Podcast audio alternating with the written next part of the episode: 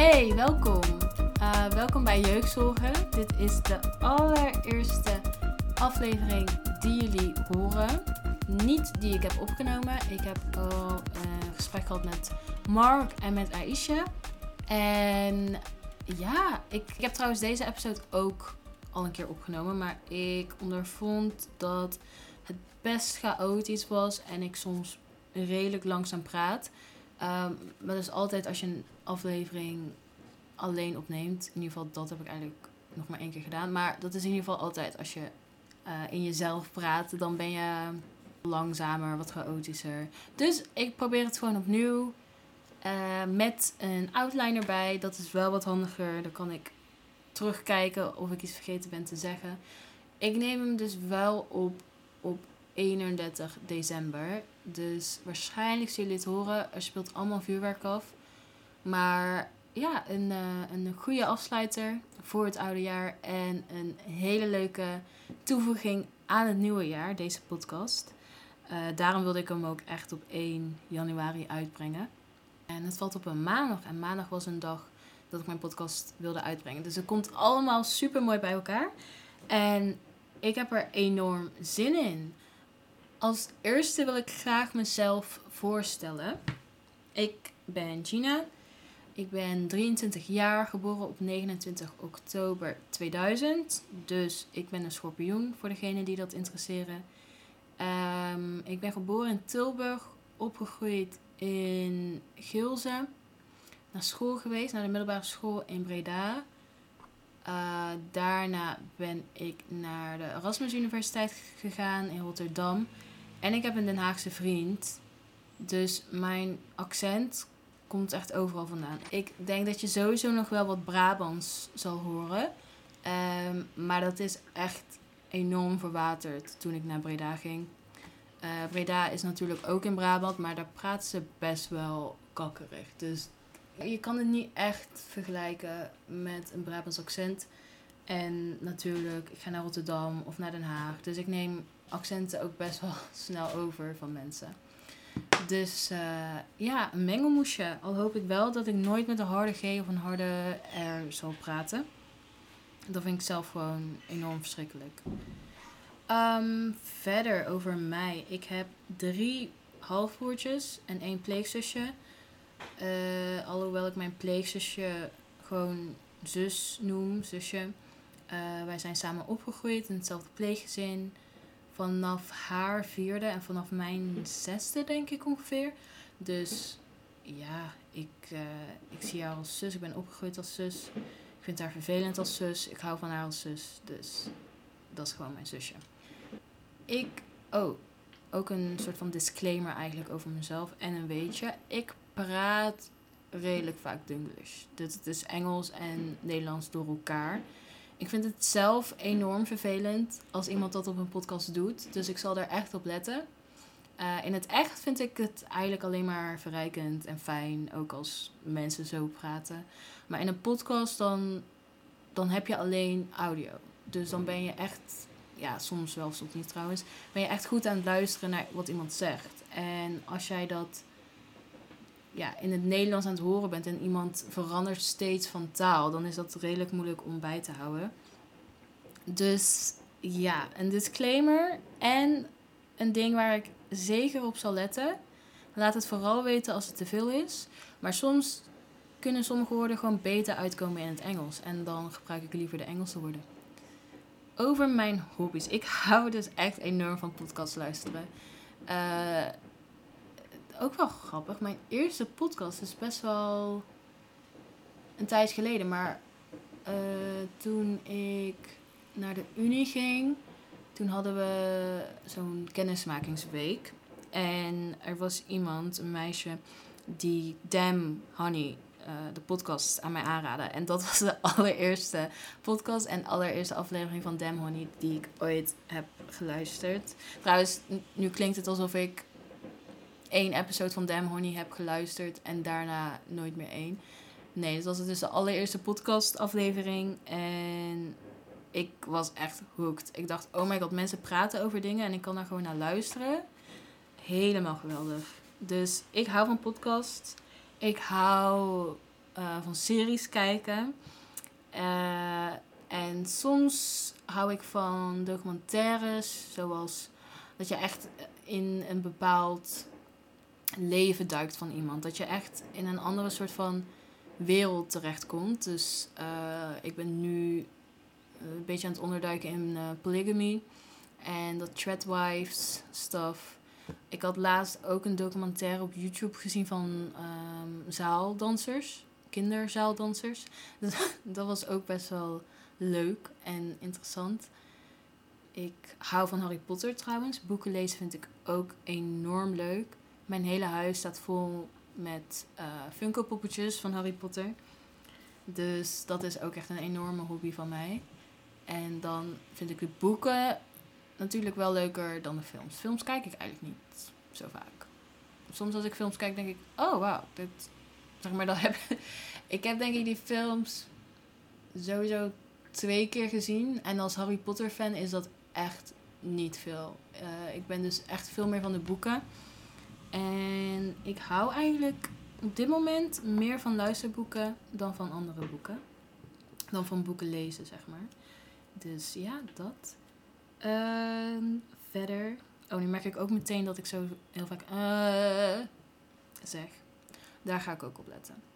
Verder heb ik nu niet meer veel over mezelf te vertellen. Ook omdat ik het dus. Um, ja, ik wil de podcast niet langer maken dan een uur. En ik heb nog veel te vertellen. En jullie zullen ook veel meer van mij te weten komen door de maanden heen. Maar ook zo straks ga ik vertellen over mijn uh, verleden in mijn pleegzin. Dus dan komen jullie ook wel weer wat dingen over mij te weten. Waarom ben ik überhaupt eigenlijk deze podcast begonnen? Er zijn eigenlijk drie redenen voor. En, um, trouwens, even checken of mijn geluid goed doorkomt. Ja, er zijn drie redenen voor. Uh, reden 1 was een gesprek met mijn zus. Reden 2 was het jongerenvertegenwoordiger verkiezingschap. En reden 3 was het jeugdhervormingsagenda dat ik tegenkwam. Dan ga ik beginnen met een gesprek met mijn zusje. Want mijn pleegzusje, uh, ik ben uit huis geplaatst, uit het pleeggezin toen ik 13 was. En zij is twee jaar later ook uit huis gestuurd toen zij 13 was. En ik ben naar groepen gegaan. En zij heeft uh, op verschillende gezinshuizen gewoond. En ja, zit nu volgens mij ook weer op een groep. Maar we hebben in die jaren niet echt veel contact gehad. Sowieso wel um, online. En in die jaren dat zij nog bij mijn pleeggezin woonde, mijn, ons pleeggezin. En ik uh, soms ging afspreken met mijn ouders, dan, dan was zij er natuurlijk ook bij. Maar verder hebben wij niet echt heel veel contact gehad. En daar uh, zocht ik ook, ja, dat wilde ik eigenlijk ook niet. Want ik was enorm bang dat onze ervaringen in het pleeggezin niet overeen zouden komen. Waardoor ik mij ja, niet gezien voelde. Of waardoor ik dacht van, oh, ik heb het misschien heel anders geïnterpreteerd. Dus dan, dan ik, waardoor ik echt ging twijfelen aan mijn ervaringen. Dus ik heb het contact met mijn zusje redelijk lang ontweken. En als we dan gingen afspreken, dan wilde ik liever wat doen, zoals een film kijken, naar de bios of uh, shoppen. Dan wilde ik niet echt ergens zitten en praten. Maar er was een keer een moment dat we dat dus wel deden. En ik denk dat ik gewoon zelf wat lekkerder in mijn vel zat en daar meer behoefte naar had. Dus toen gingen we praten. Toen kwamen we eigenlijk steeds, eigenlijk constant overeen met uh, onze ervaringen. En hoe onze ouders ons opvoeden. En de verwachtingen die ze van ons hadden. En hoe dat eigenlijk nooit vervuld kon worden. Dus dat was een enorme fijne ervaring. Waarin ik dacht van, oh, het is wel fijn om met mensen te praten en herkenning uh, in elkaar te zien. En beide hadden we ook het gevoel van, ja, er is niet echt een plek binnen jeugdzorg waar ik me comfortabel voel om, om dat te delen. En waarin er ook geluisterd wordt. Want ja, binnen de jeugdzorg ervaarde ik vooral dat we echt behandeld werden. In plaats van dat we, ja, dat, dat we gewoon kind waren. Punt. En opgroeiden. Weet je wel, niet, niet echt een behandelplan als een probleemkind gezien worden. Dus dat miste ik wel. De andere reden waarom ik uiteindelijk deze podcast ben begonnen, was dat ik meedeed aan uh, de verkiezing om jongerenvertegenwoordiger te worden voor mensenrechten en veiligheid bij de Nederlandse Jeugdraad. Nou, zoals jullie merken ben ik dat niet geworden.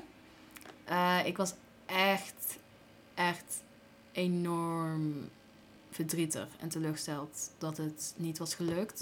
Ik was tot de halve finale gekomen. Er waren nog vier mensen over.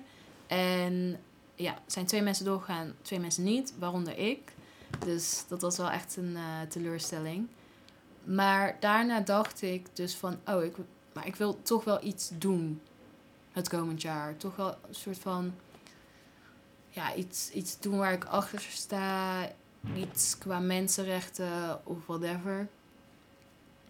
En ik ben eigenlijk enorm geïnspireerd door de mensen die daar zijn gekomen en die allemaal hun eigen whatever hele projecten hebben verzonnen en opgezet. Die zijn echt gewoon achter hun dromen nagegaan. En wat bij mij het meest bleef steken was mijn verleden in het jeugdzorg. En toen dacht ik, wacht, is er een podcast voor jongeren en oud-jongeren in de jeugdzorg waar ze hun verhaal kunnen doen? Dus ik ging het eerst opzoeken en ik kwam niks tegen. En ik dacht, als ik iets vind, zou het me super leuk lijken. Dan heb ik een nieuwe podcast gevonden. Maar ik kwam eigenlijk niet echt iets tegen. In ieder geval geen podcast dat echt alleen uh, voor de ervaringen was van jongeren in de pleeg- en jeugdzorg. Dus toen dacht ik, hé, hey, dat kan ik doen. En ja, hier is het. Het is gewoon gelukt. Dus dat is echt al een, uh, een uh, klein euforie momentje. En het was ook, oh, daar ben ik eigenlijk overheen geskipt. Een andere reden waarom ik deze podcast wilde beginnen was het jeugdhervormingsagenda van de jeugdzorg, uh, die ik tegenkwam in een vragenlijst. Daar kon je je mening geven over ja, wat jij vond van de nieuwe veranderingen die ze zouden willen uh, verwerken in de jeugdzorg. En kort gezegd, want ik weet er eigenlijk zelf nu nog niet veel over. Ik heb nog niet ingelezen na, naast dat ik de, deze vragenlijst heb beantwoord. Uh, ze willen dus een betere jeugdzorg creëren, maar ze willen er minder geld in stoppen. Dus een betere jeugdzorg waarvoor ze minder moeten betalen. En daar werd ik zo enorm boos om. Want ik dacht, wie, wie hou je voor de gek? Like, wat verwacht je als je merkt hoe de jeugdzorg nu is. En niet alles is slechter. Um, dat, ja, daarom, dat is ook weer een ding. Ik wil de ervaringen van jongeren op deze podcast zetten. Dus iedereen is uniek. Dus de ervaringen ook. En nu heb ik bijvoorbeeld een uh, ja, redelijk negatief beeld van bepaalde uh, elementen binnen de jeugdzorg. Maar er zijn ook zoveel positieve dingen uh, die eruit zijn gekomen. En ik zou eerlijk gezegd niet heel veel aan mijn leven veranderen.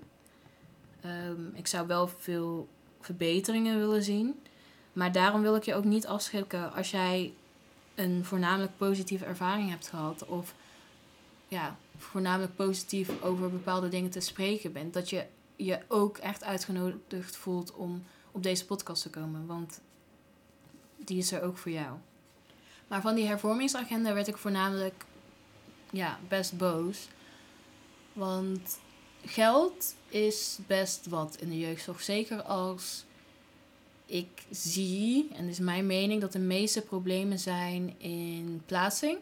En dat je meer geplaatst wordt waar er plek is, in plaats van wat goed voor jou is en waar jij behoefte aan hebt. Dus geld helpt daar echt enorm bij. Uh, klein voorbeeldje.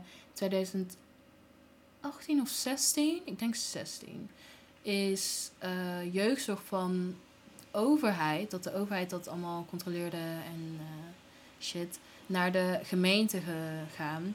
En onze gemeente had niet genoeg geld om ons huis te financieren waar wij toen woonden. Dat was Ringbaan Oost. Dus zijn wij verhuisd naar Goorlen.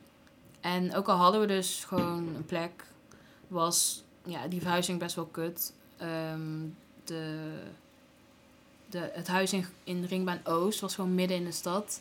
Je kon overal bij, uh, dicht bij het Centraal Station, dicht bij de Kluitveld, dicht bij winkels, dicht bij gewoon de, normale bevolking.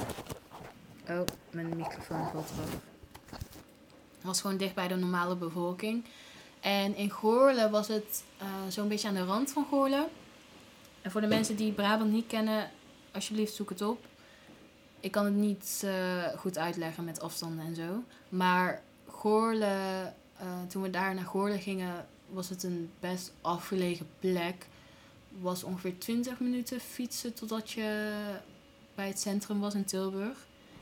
En de kamers waren daar klein en, je, en we woonden daar echt op um, een afgelegen plek waar ze allemaal groepen bij elkaar hadden.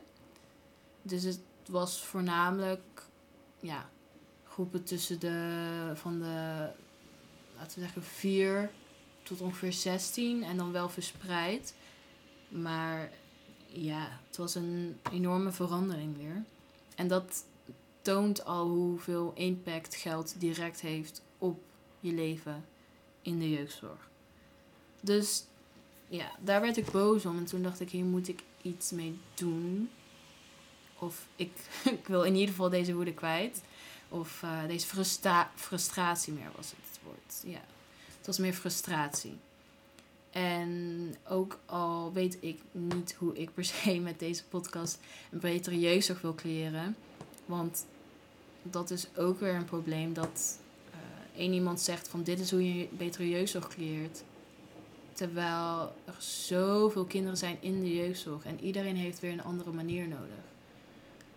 Uh, maar ik denk wel, of ik hoop in ieder geval, dat met, zo, met ja, hoeveel ervaringen die ik verzamel of die hier op de podcast komen, dat mensen in ieder geval gewoon een beter beeld hebben over de verschillende ervaringen van jongeren. Maar ook dat jongeren ja, herkenning uh, vinden en dat ze ja, ik hoop ze zich niet zo kut voelen of als een probleemkind. Of dat ze de schuld heel, heel erg bij zichzelf leggen. Dus ja, mijn podcast is een soort van kleine kritiek. Maar ook voornamelijk gewoon een plek waar je je verhaal kwijt kan. En daar hoeft niet per se iets mee. Zeg maar, we hoeven niet per se, uh, ik weet niet, duizend handtekeningen te verzamelen om iets te creëren. We kunnen ook gewoon bestaan. Dus dat is kort gezegd, of misschien lang gezegd, de drie redenen waarom ik deze podcast wilde beginnen.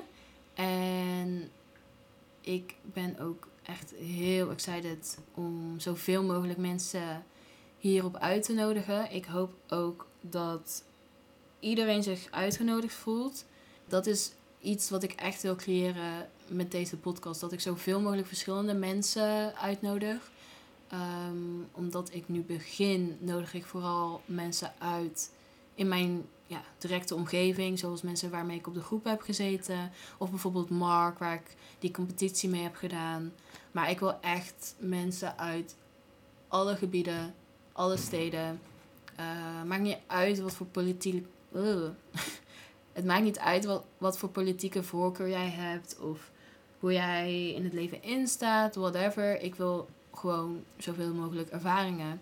Want als ik zoveel mogelijk ervaringen um, heb op deze podcast, weet ik zeker dat er tenminste één iemand is die zich herkent in die verhalen. En zich hopelijk daarvoor gezien voelt en ja, wat fijner voelt over zichzelf.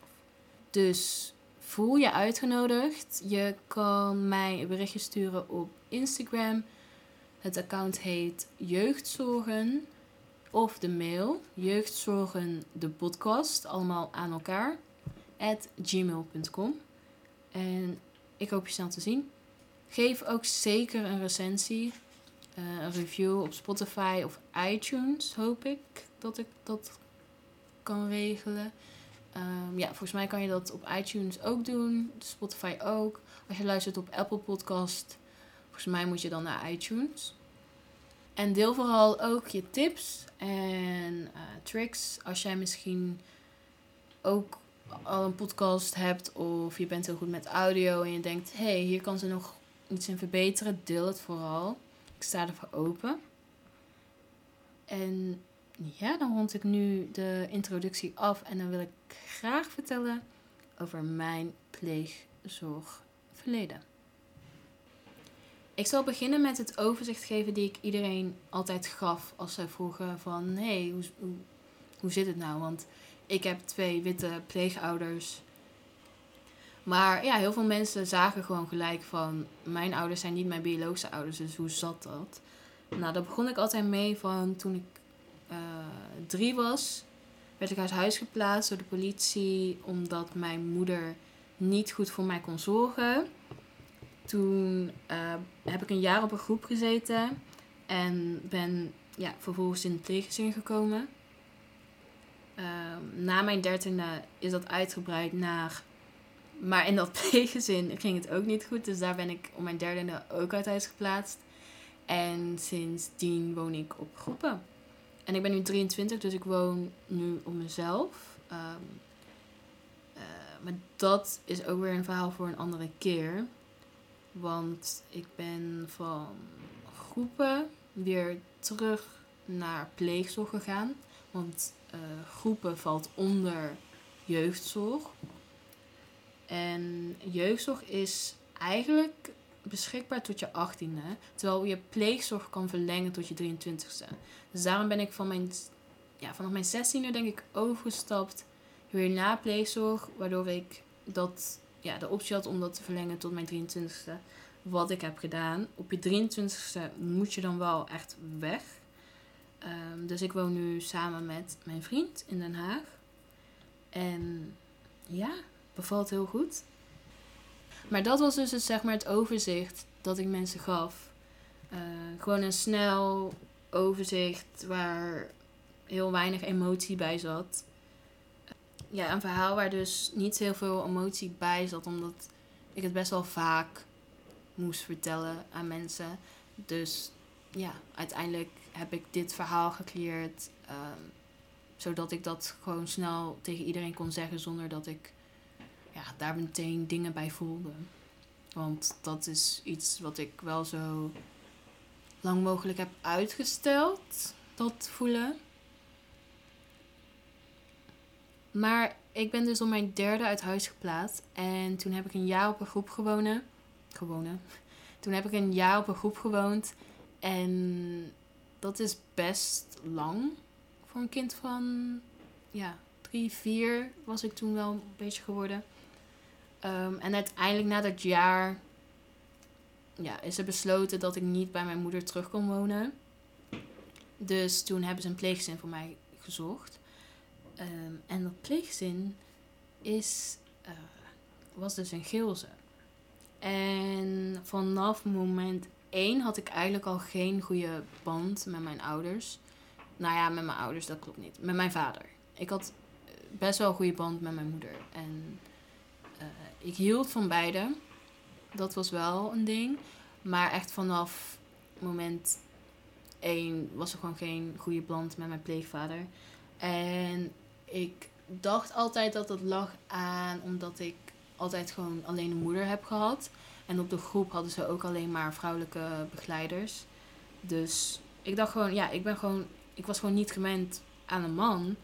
Dus ja, daarom trok ik niet echt zo naar jou toe, weet je wel. Ik, uh, ik weet nog dat het niet heel lang duurde voordat ik mijn moeder moeder noemde.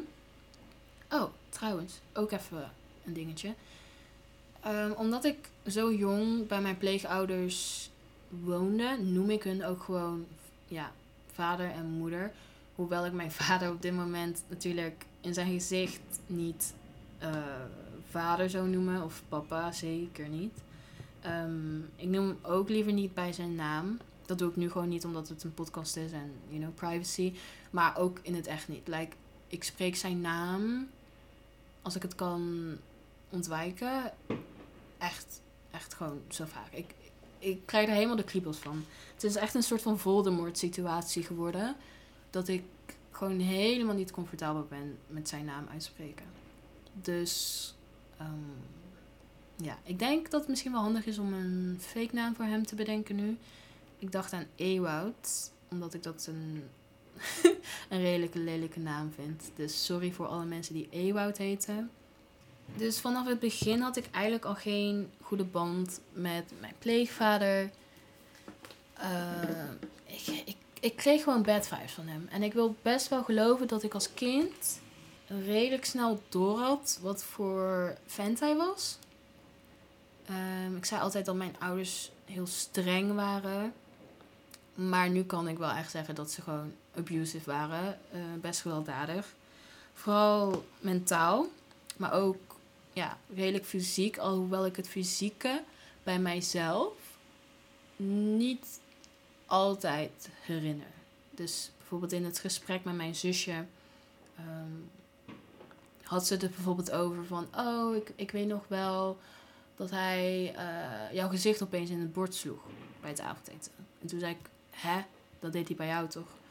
En zei ze, ja, ook, maar dat was dan omdat ik mijn eten niet wilde opeten of, of omdat ik dan niet met mijn mond dicht at.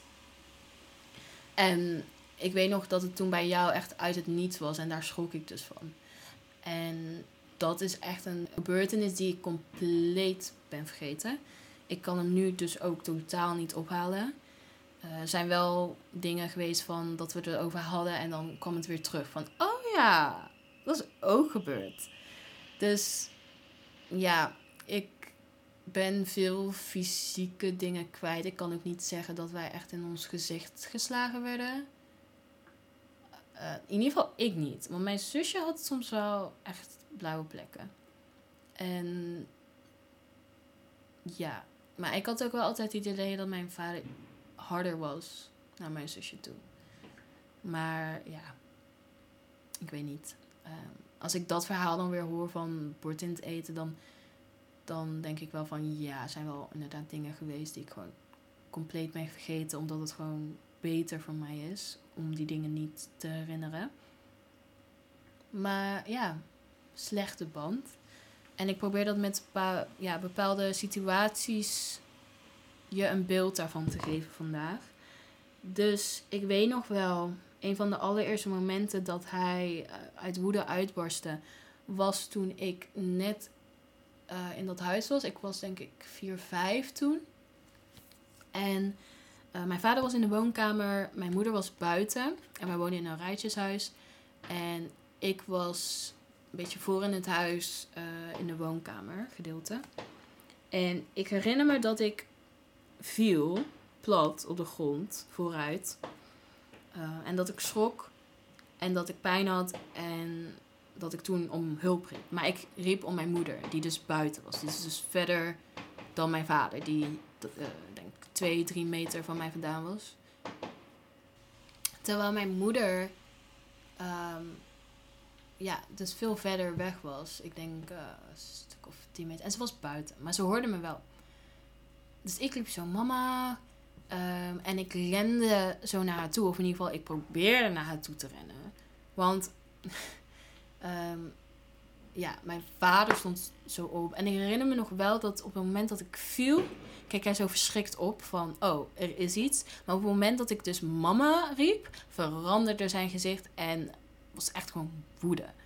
Dus um, hij kwam zo ja, op mij af terwijl ik naar mijn moeder probeerde te rennen.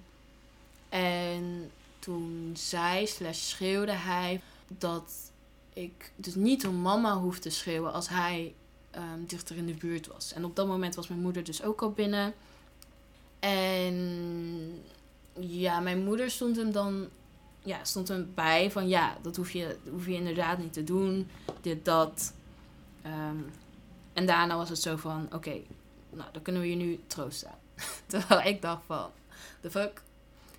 Um, ja, ik was zo verschrikt van zijn reactie dat mijn pijn sowieso weg was.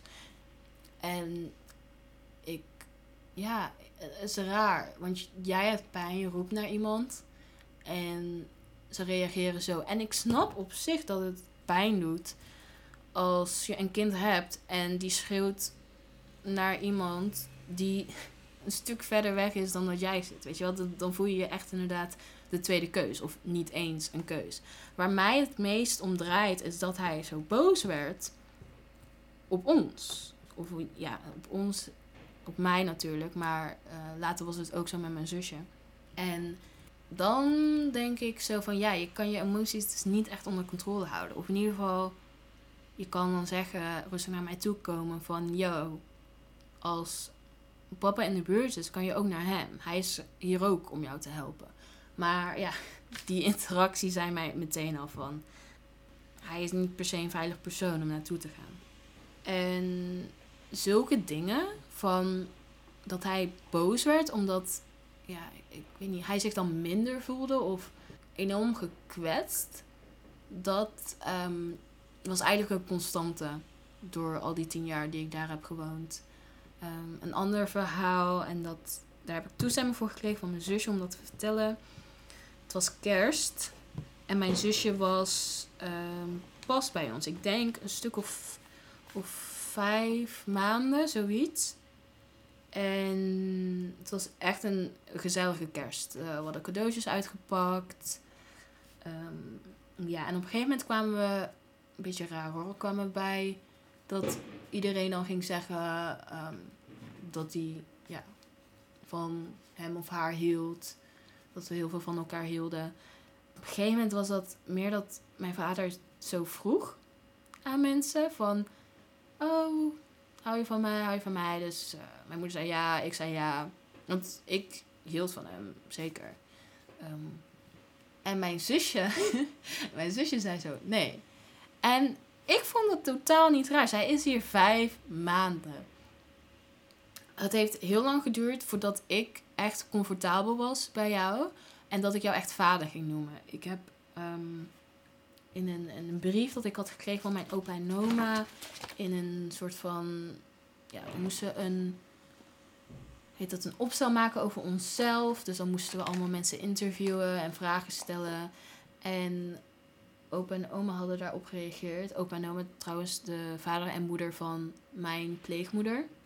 En daarin zeiden ze dus dat ik hem echt voor een jaar links liet liggen. En ik dacht zo van, oh, ik dacht een maand. Ik dacht niet een jaar. Dat is enorm veel. Uh, vuurwerk gaat wel af, ik ga even stoppen. Dus ik begreep in dat moment echt meteen, ja, wat mijn zusje voelde. Of in ieder geval, ik, ik begreep het gewoon. Maar mijn vader werd boos. Hij sleurde haar naar de gang. Ehm, en ik weet niet meer precies wat hij schreeuwde. Maar ik weet nog wel dat mijn zusje zo zei van... Nee, ik hou wel van je, sorry, dit, dat. Weet je wel, en... Oh, het was... De sfeer was zo weg, zo in één klap. En ik was niet oud, maar als kind... Ja, ik weet niet. Je kan je, je intuïtiegevoel... Intuïtie. Intuïtiegevoel is best groot, denk ik. En ook als iemand zo reageert Terwijl ik zelf heb ervaren hoe het was om um, als, ja, als vierjarig kind bij hem te komen. Ik snapte haar compleet. En ik weet ook nog dat hij zo terugkwam van de gang. En zo vroeg aan ons van, heb je gehoord wat ze zei? Vinden jullie dat normaal? En wij zo nee schudden, terwijl ik in mijn hoofd schreeuwde van, ja, ik vind dit fucking normaal. En dat was ook een groot ding uit onze jeugd. Dat we dingen moesten zeggen, zodat hij zich goed voelde van ja, dit is inderdaad niet normaal. Terwijl ik in mijn hoofd zo compleet het andere schreeuwde, maar dat gewoon niet kon doen. Ehm, dat, is, ja, dat zijn wel de dingen die me het meest hebben aangedaan, denk ik. Dus ook heel onze jeugd heb ik het gevoel dat wij meer bezig waren om zijn emoties te managen. Of in ieder geval alles draaide om hem en hoe hij zich voelde die dag. En als er iets was wat hem niet ja, zinde, dan lag het sowieso aan ons. Uh, ook aan mijn moeder. Hij had ook enorm veel ruzie met mijn moeder.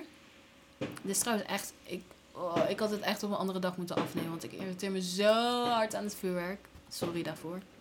Maar het draaide echt om hem. En hij had ook een redelijk vervormd beeld over de wereld, denk ik. Ehm, hij klaagde altijd over alles en iedereen, ook op werk. Ehm, dus het was op zich niet alleen ons.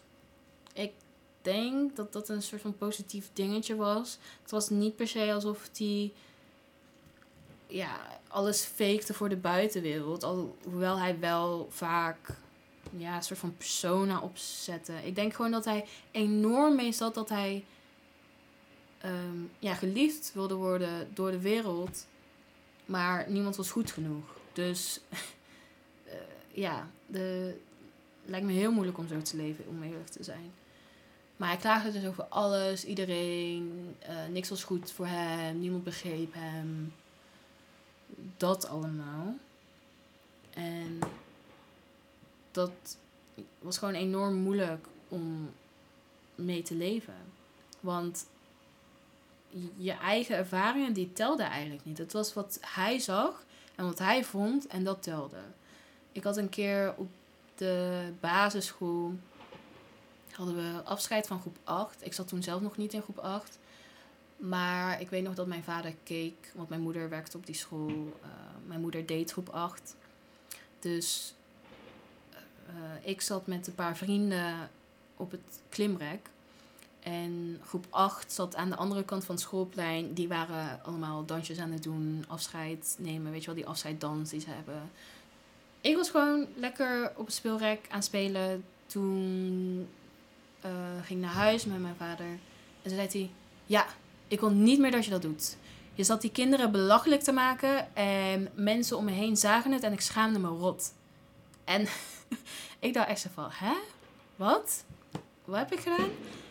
Um, maar blijkbaar, toen ik dus op het klimrek zat, toen leek het alsof ik um, de, dan, de dansjes die de groep 8 kinderen aan het doen waren, alsof ik daar grapjes over maakte. Alsof ik dat nadeed, et cetera. Um, en ik dacht van, hè? Nee. ik keek niet eens naar die dansjes. Ik was gewoon lekker op het klimrek. En ze zo van, nou, nee, ik weet niet hoe je dat doet. En dan, als je zo opgroeit met zo'n vader, ben je meteen in je hoofd van, oké, wat is een moment dat het kon lijken alsof ik grap, ja, grapjes maakte over de dansjes. Ook al was dat niet zo. Want ik was er totaal niet mee bezig. Ik was gewoon, um, ja, koprollen, weet je wel, koprol op het klimrek vooruit aan het doen. Achteruit salto's. De dodenval heette dat toen. Heel grappig. Maar dan ben je echt zo in je hoofd, oké, wat is een moment? Want dan kan ik uh, dat uitleggen en dan weet hij dat ik het niet heb gedaan. Weet je wel, dan ben je er, je bent zo hard bezig om, ja, je bent zo hard aan het reflecteren op jezelf. Zeg van, oh, wat doe ik? Hoe komt dat over? Dit, dat. Maar hij wilde het gewoon niet horen. Het was gewoon, ja, je moet het niet doen. Ik schaamde me. Terwijl ik dacht van, ik doe niks. En dan was het ook weer een element van, oh, andere mensen zagen het en uh, die keken raar. En dan denk ik van, oh, dus andere mensen dachten ook dat ik iets deed wat ik niet deed. Dus ja, echt zo'n zwaarte uh, komt over je steeds. Heel veel stress.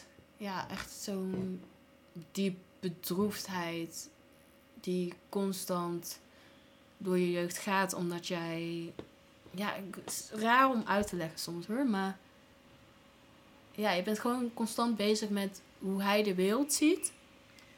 En het maakt niet uit dat jij de wereld niet zo ziet. Want hij bepaalt uiteindelijk de hoe en wat. Hij is de volwassene, hij is de vader. Je gaat naar huis. Je wilt een, beetje een leuke sfeer hebben. Dus ja, dat was, dat was heel moeilijk om mee te leven. En ik heb ook mijn dagboek teruggevonden in de spullen die ik nog heb van vroeger.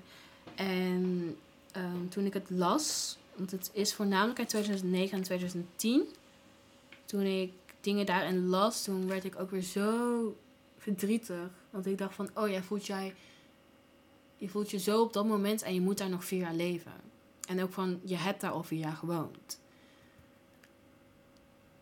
ten eerste fucking survivor, denk ik, aan eh, mijn jongen ik. Maar aan de andere kant, je hebt ook niet echt een keus. Je hebt niet echt een keus.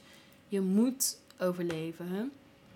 Ehm, het is niet zo dat je, ja, als het kut gaat, ergens naartoe komt. In ieder geval, ik niet. Als kind, ja, dan merk ik, merk ik nu en ook toen echt wel hoe, hoe nihil mijn stem was als kind. Ik had echt letterlijk niks te zeggen. Ik kon niet zelf bepalen waar ik woonde. Ik kon niet zeggen van, oh, ik wil niet meer in de pleegzin wonen omdat ik me echt gewoon kut voel hier. Ehm, het was gewoon zo. Je moet daar gewoon mee dealen. Het zijn de volwassenen, degene in je leven die de keuzes maken. En je hebt er niet zo heel veel op te zeggen. Dus even een dagboekfragment. En daar schrok ik van, want dat kon ik me dus wel herinneren. Maar ja, ik kon me dus wel weer herinneren, maar ik was het dus wel weer vergeten. Maar dit is dan donderdag 4 maart 2010. Liefste dagboek. Vanaf gisteren praat papa niet meer tegen mij. Dat is niet leuk, uitroepteken. En niet leuk heb ik heel hard onderstreept. Ik heb geheime taal. Leuk hè? Zal ik iets schrijven? En daaronder heb ik dus een, een zelfgeschreven taal uh, even snel bedacht. En ik heb die vertaling, want ik, heb die vertaling ergens opgeschreven, maar die heb ik dus niet meer. maar ik kan, zeg maar, waarschijnlijk heb ik dus geschreven over dat ik mijn vader dus echt, echt, echt, echt niet leuk vond. Ehm, maar ik was ook wel bang als ik dit dagboek schreef van oh, ze kunnen dit wel lezen. Dus soms was ik heel eerlijk, dan schreef ik over hoe ik het echt heel kut thuis vond. En dan schreef ik daarna een dag later van, oh uh, papa, mama, als jullie dit lezen, ik hou heel veel van jullie. Dus ook al was ik soms eerlijk in mijn dagboek, soms ook echt totaal niet. Maar een oplossing daarvoor was dus om in, in codetaal te schrijven over mijn ehm, ja, vader. Maar ja, ik, ik dacht van, oh, wacht. Inderdaad, hij heeft mij echt twee dagen lang genegeerd. En ehm, op het moment zelf, zeg maar, toen hij dat dan aankondigde. Want dan was het van, weet ook niet meer precies hoe dat ging, maar dan was het iets van, oh, ik heb echt genoeg van je, weet je wel. Ehm, ik ga niet meer tegen je praten.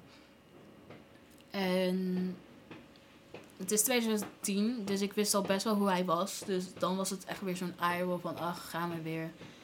Maar het wordt echt vervelend op de momenten dat je hem dus nodig hebt. En dat je dus iets vraagt aan hem en hij je niet aanstaart. Um, hij zat altijd achter zijn computer trouwens. Dus hij staarde dan naar zijn computer, typte verder en, en negeerde mij dus in, inderdaad compleet. En dat was echt voor twee dagen. En dat eindigde dan dat ik sorry moest zeggen voor iets wat ik dan had gedaan. Ja, dat. Ik weet nog echt dat dat enorm pijnlijk was. Um, aan het begin dacht ik van oké, rustig. Maar op het moment dat, hij, dat je iets vraagt en hij negeert je compleet, dan voel je die pijn.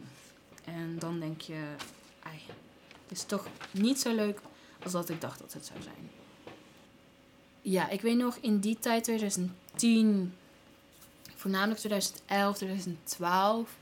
Ik was zo klaar met waar ik woonde. Uh, het is enorm stressvol om in zulke situaties te leven. Uh, je, je bent gewoon constant aan. Je komt de kamer binnen en je bent constant bezig met ten eerste alle gevechten en ruzies die de afgelopen weken hebben plaatsgevonden. Want wij konden ook gewoon nooit iets oplossen. We moesten vaak, ik heb sorry zeggen, maar daarmee was het niet opgelost. Dus je was constant bezig met en de ruzies die bezig waren van oh waar kunnen ze boos om zijn. Dan was je ook bezig met oké hoe voelen ze zich. En dan voornamelijk mijn vader, hoe voelt hij zich op dit moment? Kan ik iets zeggen? Kan ik iets vragen? Ja, je staat gewoon de hele tijd aan. Je weet ook op de een of andere manier dat het niet oké is hoe je behandeld wordt. Maar tegelijkertijd zie je jezelf ook wel als slecht, zeg maar. Als een soort van probleemkind. Als iemand die dingen niet verdient. Ook omdat dat gewoon tegen je gezegd wordt. En het was enorm moeilijk om zo te leven. En ik weet ook dat ik in die periode van 11, 12, dat ik 11 of 12 was, echt gewoon dood wilde. En ik wilde vooral dat ik niet meer bestond. Ik denk dat dat het voornaamste punt was. En in die tijd heb ik ook uh, zelfmoordpogingen gedaan. Maar uh, daar heb ik een, een, glimlach bij, omdat dat totaal niet serieus was. Maar ik word er ook verdrietig van, want ik denk van... Jezus, je was echt jong en je wilde dood. En ja, je zat in zo'n kutte situatie dat je dacht van... Het is genoeg, laat mij maar. Maar was ook wel een deel van mij dat uh, het sowieso wilde stoppen, maar ook een soort van fantasie van: oh, als ik dood ben, dan zien ze in dat ze, ja, dat ze mij en mijn zusje slecht hebben behandeld. Of dan gaan ze heel hard huilen en dat toont dat ze wel van mij houden. En hoewel ik nooit twijfelde aan dat mijn moeder van mij hield. En mijn moeder die, die ontbreekt een beetje van het verhaal. Want ja, de meeste ja, dingen waar, waarmee we zaten gingen ook om mijn vader. Ik zie mijn vader ook echt in het middelpunt staan. En ik, of mijn zusje, mijn moeder en ik daaromheen, die ja, om hem heen draaien en maar doen wat hij wil, zodat hij niet boos wordt. Want ook met mijn moeder had hij heel veel ruzies. En mijn zusje vertelde dus dat, dat zij soms tussenin ging staan. En toen woonde ik al niet meer thuis, omdat hij haar wilde slaan. En daar was ik dus ook surprised over, want ik kon me dus ook niet herinneren dat mijn vader mijn moeder wilde slaan. Ik weet wel dat ze echt enorm veel ruzies maakten. Maar echt dat slaan, ja, dat kan me dus niet echt meer uh, goed voor ogen zien. En ja, misschien moet ik ook wel even vertellen over mijn moeder. Want daar had ik op zich wel gewoon een goede band mee. Maar mijn moeder was wel ja, mijn, ja, mijn moeder stond wel vaak aan de kant van mijn vader. Of ze probeerde zo'n middelman te spelen. En het is moeilijk, want ik hou heel veel van mijn moeder. Maar ik denk ook van, je hebt zo veel door de ogen gezien. Of ja, ons niet echt beschermd. Of dan niet echt stoken. Dat zeker niet. Maar dan had ze zeg maar geheimen. Um, die, ik, die ze dan aan mij vertelde. Die ik dan niet door moest vertellen, maar waarvoor het voor mij dan weer moeilijk was om met mijn vader om te gaan. Bijvoorbeeld, uh, en dat was toen ik al uit huis was. Maar mijn telefoon was gebroken, die was in het water gevallen bij een feestje. En ik zou die van haar uh, overnemen.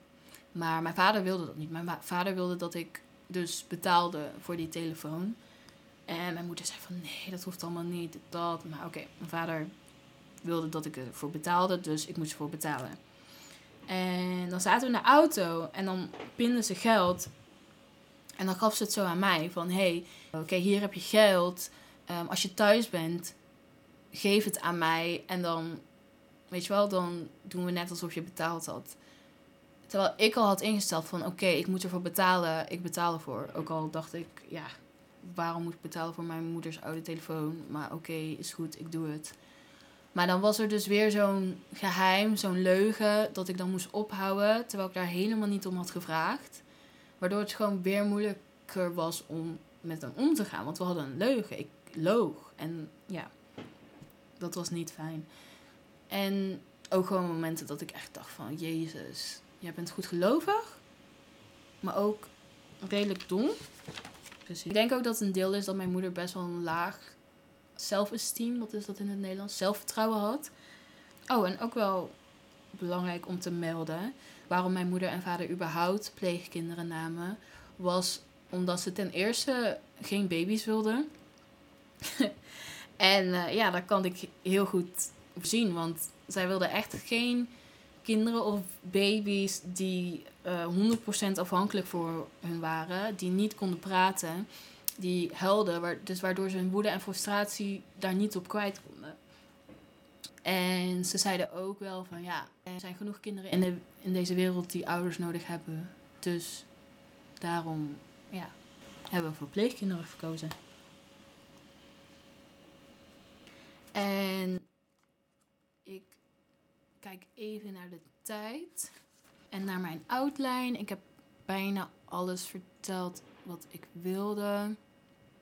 Ehm, er zijn natuurlijk zijn zoveel dingen. Kijk, ik heb daar tien jaar gewoond, een hele jeugd.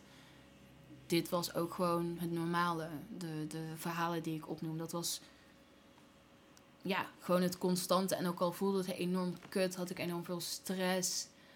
Ehm, het wordt jouw normale. Daarom uh, dacht ik ook voor heel lange tijd, echt toen, totdat ik 17 was of zo, dat mijn ouders gewoon streng waren.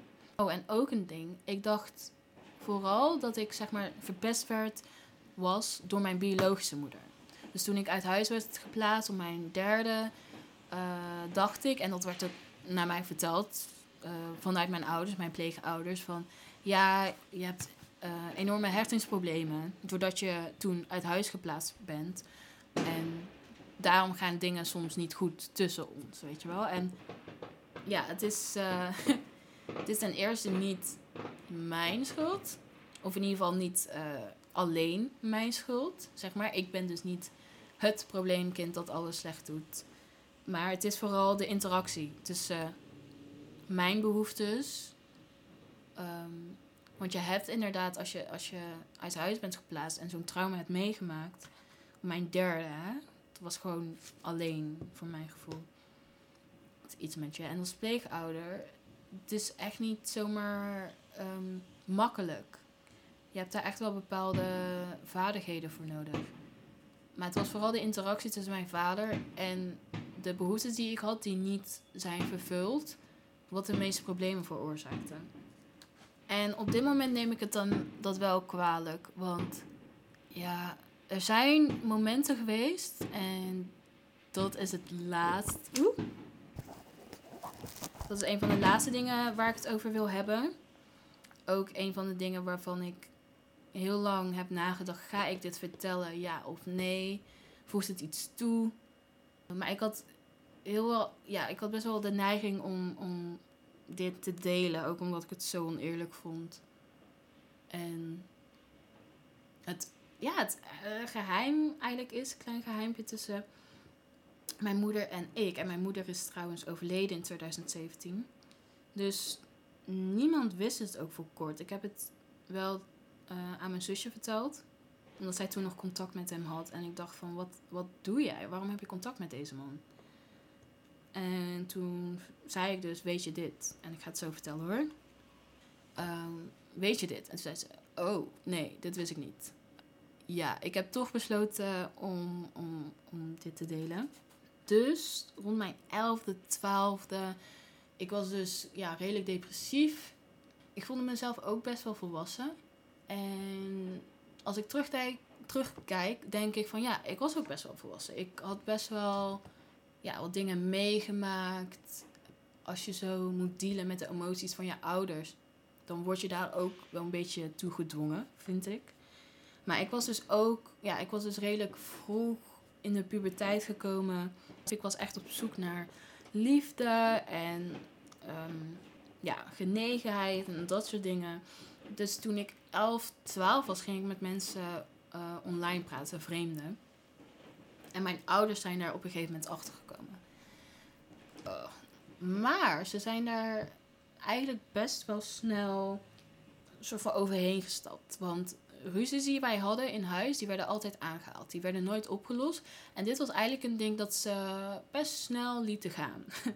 en ja, dat uh, was meer een, een, eigen voordeel. Want ze zeiden ook altijd van ja, wees maar blij dat we dit niet aan uh, de pleegzorgmedewerker vertellen. Want elke maand kwam er een pleegzorgmedewerker.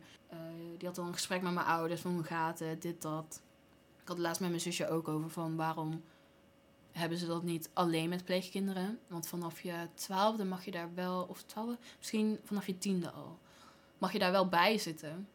Maar ik denk van oké, uh, heel goed dat je de optie geeft om erbij te zitten met je pleegouders. Maar als die pleegzorgmedewerker ook al langskomt, waarom stel je niet in dat pleegkinderen alleen met die pleegzorgmedewerker kunnen zitten, uh, met de pleegouders er niet bij? En dan heb je altijd natuurlijk van, zou ik überhaupt dingen hebben verteld Maar ja, het feit dat dat er niet eens was, vind ik al uh, een, een ding dat verbetering nodig heeft. Maar ze zeiden van ja, wees maar blij dat we het dus niet aan je pleegzorgmedewerker vertellen. Maar jullie, jullie zijn echt nu jullie eigen hachje aan het redden. Dan dat jullie het voor mij doen. Maar oké. Dus dat was uitgekomen. Een paar maanden later stonden er twee mannen voor de deur.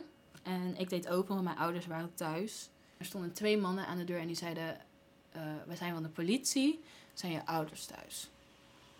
Dus ik schrok meteen enorm. Uh, dat was echt een moment dat de sfeer in het huis zo erg omlaag ging. Niet normaal. Ik, ik kan daar nog steeds wel een beetje van trillen.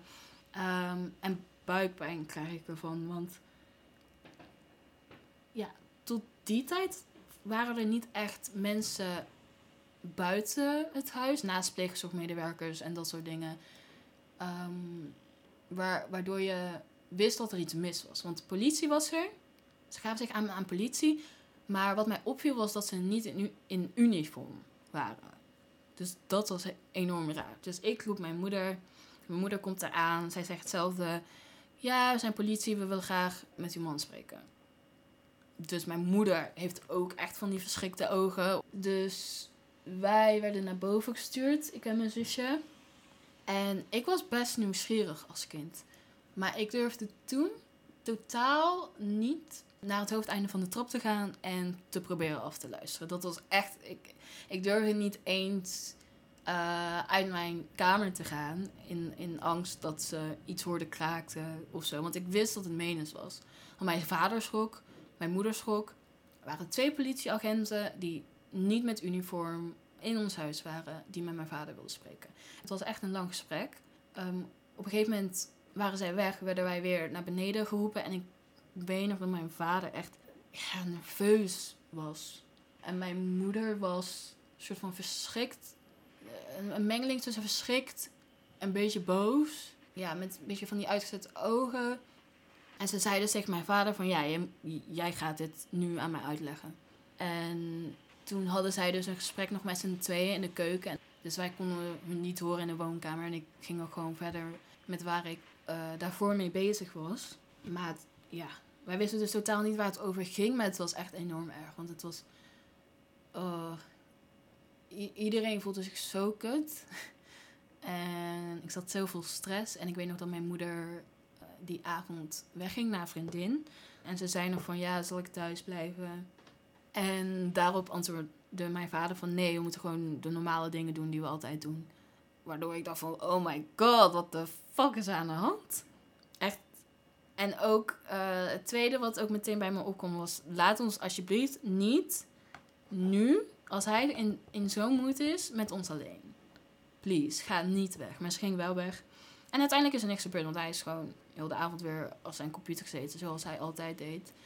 En ja, niet echt dat hij ons negeerde of zo, maar we hoefden niet met hem te praten. En het is ook niet dat ik dingen aan hem ging vragen. Het, nee, zeker niet. Daar, daarvoor was de sfeer gewoon echt heel kut. Dus um, ik voelde enorm veel stress, maar er, er was verder niks gebeurd die dag. De volgende dag zat ik met mijn moeder in de auto. En toen vroeg ze aan mij: Weet jij waarom de politie er gisteren was? Wil je dat weten? En ik zo, nee. nee, ik wil het niet weten. Ik was enorm nieuwsgierig en ik wilde altijd alles weten. Maar door die sfeer, door alles bij elkaar, dacht ik, nee, ik, ik wil dit niet weten. Ik wil liever ja, in oblivion blijven. Maar als mijn moeder zegt van, wil je het weten, dan, dan heeft zij al besloten, ik ga het je vertellen. Ze zei van, ja, politie was er omdat ze kinderporno op mijn vaders computer hebben gevonden en daar een gesprek over wilde voeren. En weet je waarom er kinderporno op zijn computer zat? Dus ik schud mijn hoofd van nee. En toen zei ze: Ja, papa wilde weten waarom jij de dingen deed die jij deed. Dus waarom jij gesprekken voerde met vreemden. Um, ik denk ook dat ik op dat moment een beetje respect verloor voor mijn moeder. Omdat ik dacht: Wauw, jij gelooft dit, jij wilt dit geloven. Jij denkt echt dat het mijn schuld is dat er kinderporno op mijn vaders computer staat, waardoor de politie aan huis moet komen om een gesprek met hem te voeren. En, eh, maar ja, als, als kind heb je ook van, ook al mm, ja, weet jij jouw ervaring of jouw waarheid of hoe jij dingen ziet. De volwassenen in jouw leven zien het dus zo. Dus het was zo'n enorme zwaarte uh, dat zo op mij lag, op mijn schouders en op mijn hele lichaam. Van, oh, dus mijn moeder en mijn vader geven mij dus hiervan de schuld. En bedenk je dan ook even hoe ik uh, me voelde die avond daarvoor. Zo enorm gestrest. Um, de sfeer in het huis was zo kut. En dan de volgende dag krijg je te horen van... Oh, als jij die dingen dus niet had gedaan die jij deed... dan had deze hele situatie niet hoeven plaats, plaats te vinden. Ja, en, en ze zei dus van... Dus niet meer doen. Oké, en daar moest ik dus oké op knikken. Terwijl ik dacht van, dit is niet mijn schuld. Ten eerste, als hij wil weten waarom ik die dingen doe... dan kan hij dat aan mij vragen. En dat is op zich ook weer niet dat ik daar antwoord op ga geven. Maar als ouder nou misschien uh, gaan googelen van... oh, waarom doen kinderen dit? Of dat soort dingen, whatever. Lijkt me niet dat je dan uh, kinderporno gaat opzoeken. Dat ik ook later pas zelf merkte hoe fucking manipulatief dat was. En nu heeft mijn moeder dit aan mij uiteindelijk verteld. En ik denk niet dat dat de bedoeling was. Dus ja, hij zei dat waarschijnlijk zodat hij ehm, voor haar een smoes kon verzinnen, zeg maar, waarin zij dan geloofde. En dus ik denk ook niet dat hij het zei om dat op mij neer te leggen, dat ik dat echt wist, dat hij mij de schuld ervan gaf. Maar hij gaf mij er wel de schuld van. Hij dacht daarmee zo weg te komen. Terwijl hij dus ook toegaf dat hij het zelf opzocht. Maar daarin denk ik, jij bent echt, echt bewust aan, aan het liegen. En je denkt daarmee weg te komen om het, om het op een 12-jarig kind te leggen. En ja, dat, uh, ja, dat, vind, dat vind ik gewoon heel raar en apart. En pijnlijk. Maar ja, dat, dat is dus het verhaal wat ik, um, ja, waar ik onzeker was of ik dat überhaupt wilde delen ja, uiteindelijk dus gekozen om dat wel te doen. Ga trouwens denk ik ook met mijn zusje een keer praten. En het lijkt me ook wel ehm, leuk. Dus mijn zusje zullen jullie ook horen op deze podcast. En misschien dat we dan nog verder ingaan op dingen. Ik hoop dat het niet al te chaotisch was. Um, en ik hoop ook vooral dat de mensen die een beetje hetzelfde hebben meegemaakt. Want daar zoek ik eigenlijk ook naartoe. Um, ja, dat we elkaar kunnen herkennen in onze verhalen. En ja, toch een beetje kracht kunnen uithalen. Dan sluit ik hem nu af. Vergeet niet een review achter te laten. En vergeet niet de Instagram page Jeugdzorgen te volgen. Daarin uh, verschijnen alle updates, een beetje extra's van de mensen die op de podcast zijn gekomen. Dus ja, tot de volgende keer.